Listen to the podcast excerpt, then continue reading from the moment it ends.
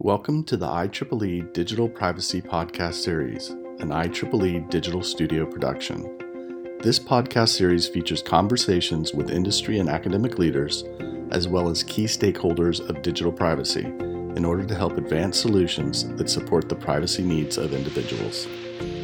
In this episode, Professor Luc Longpre, undergraduate program director in computer science at the University of Texas El Paso, shares his insights on computer security, in particular, the protection of privacy in databases and cryptographic protocols. Luc, thank you for taking time to contribute to the IEEE Digital Privacy Podcast series. To get started, can you share a little information on your background? Okay. Uh, I got my PhD at Cornell University under Juris Hartmanis, who, by the way, uh, I mean, he's a Turing Awarder, but he passed away about three weeks ago. And uh, I'm associate professor at UTEP, uh, which is University of Texas at El Paso. My responsibilities beyond teaching and research, I'm the computer science undergraduate program director and also the one who brought the department to become a NSA designated uh, Center of Academic Excellence in cyber defense. So my research interests have been in computational complexity and cryptography, and um, the cryptography aspect led me to interest in uh, cybersecurity. So, Luc, what is your current area of focus related to digital privacy? Okay, my uh, research interests have been in computational complexity and cryptography, depending on, on my advisor's uh, interest when I did my uh, master's and PhD. the, the RSA encryption algorithm came out in 78, 79, something like that. And then in, 80, in 1980, I was doing my master's thesis, so I designed a way to use RSA to implement electronic money. So at that time, I focused on being impossible to create fake money. But soon after, some other researchers, they designed a way to emphasize privacy so that when you use the make electronic uh, financial transaction, then nobody can figure out uh, who did what. So anyways, that, that was a good improvement and, and, and there, but their, their algorithm was more complex. In my PhD, I studied Kolmogorov complexity.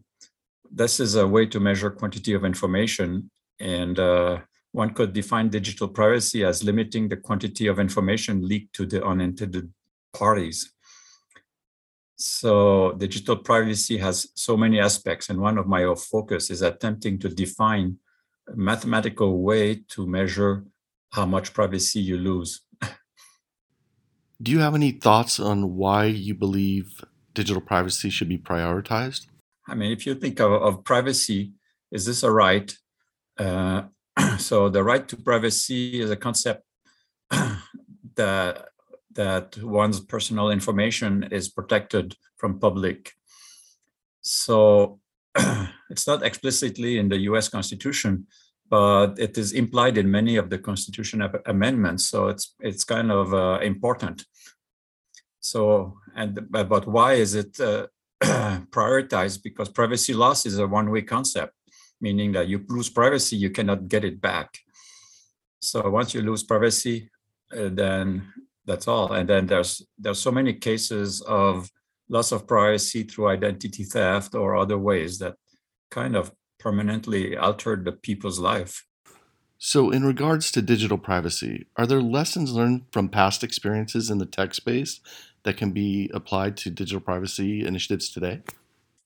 So, nowadays i mean in the early days computers no not so many people have computers but now everybody have computers and computers are very fast and then research there are lots of advances in machine learning language processing computer vision data mining so it automates a lot of of of data science like and then it totally increased the threat of privacy loss so that thing that that's why uh, that's why uh, digital privacy is important so, Luc, where do you see challenges in the digital privacy space? Yeah, some challenge is because privacy has so many aspects.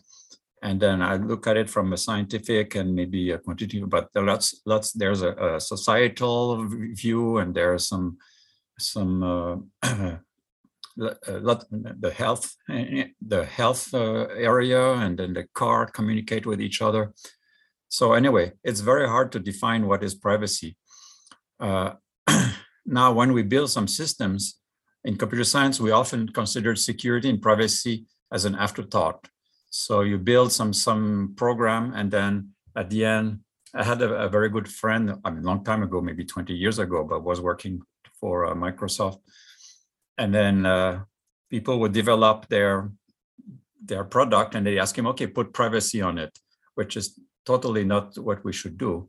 And then the same thing with privacy. You do something and say, okay, now that we have a system, so how do we protect the privacy? So it's very hard to do it with afterthought. So uh, an analogy that I use in my security course is you don't build a house. Then once the house is built, you put electric wiring and all the water pipes. So the, the water pipes and the electricity has to be considered in the design phase, and then you build it with it. So, how do you see the IEEE Digital Privacy Initiative helping to advance the technology space?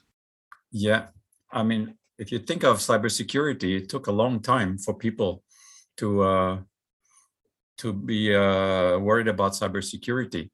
I taught my first uh, cybersecurity course in 1998, and I often joke that uh, when I was screaming security, nobody heard me because nobody cared.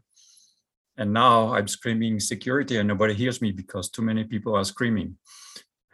So anyway, so it, the shift became uh, it's about 10, 15 years ago when the, uh, the, the breaches made the news and people hear in the news about companies got hacked and then uh, at the school the, the, the records were stolen and all this, then people start to worry.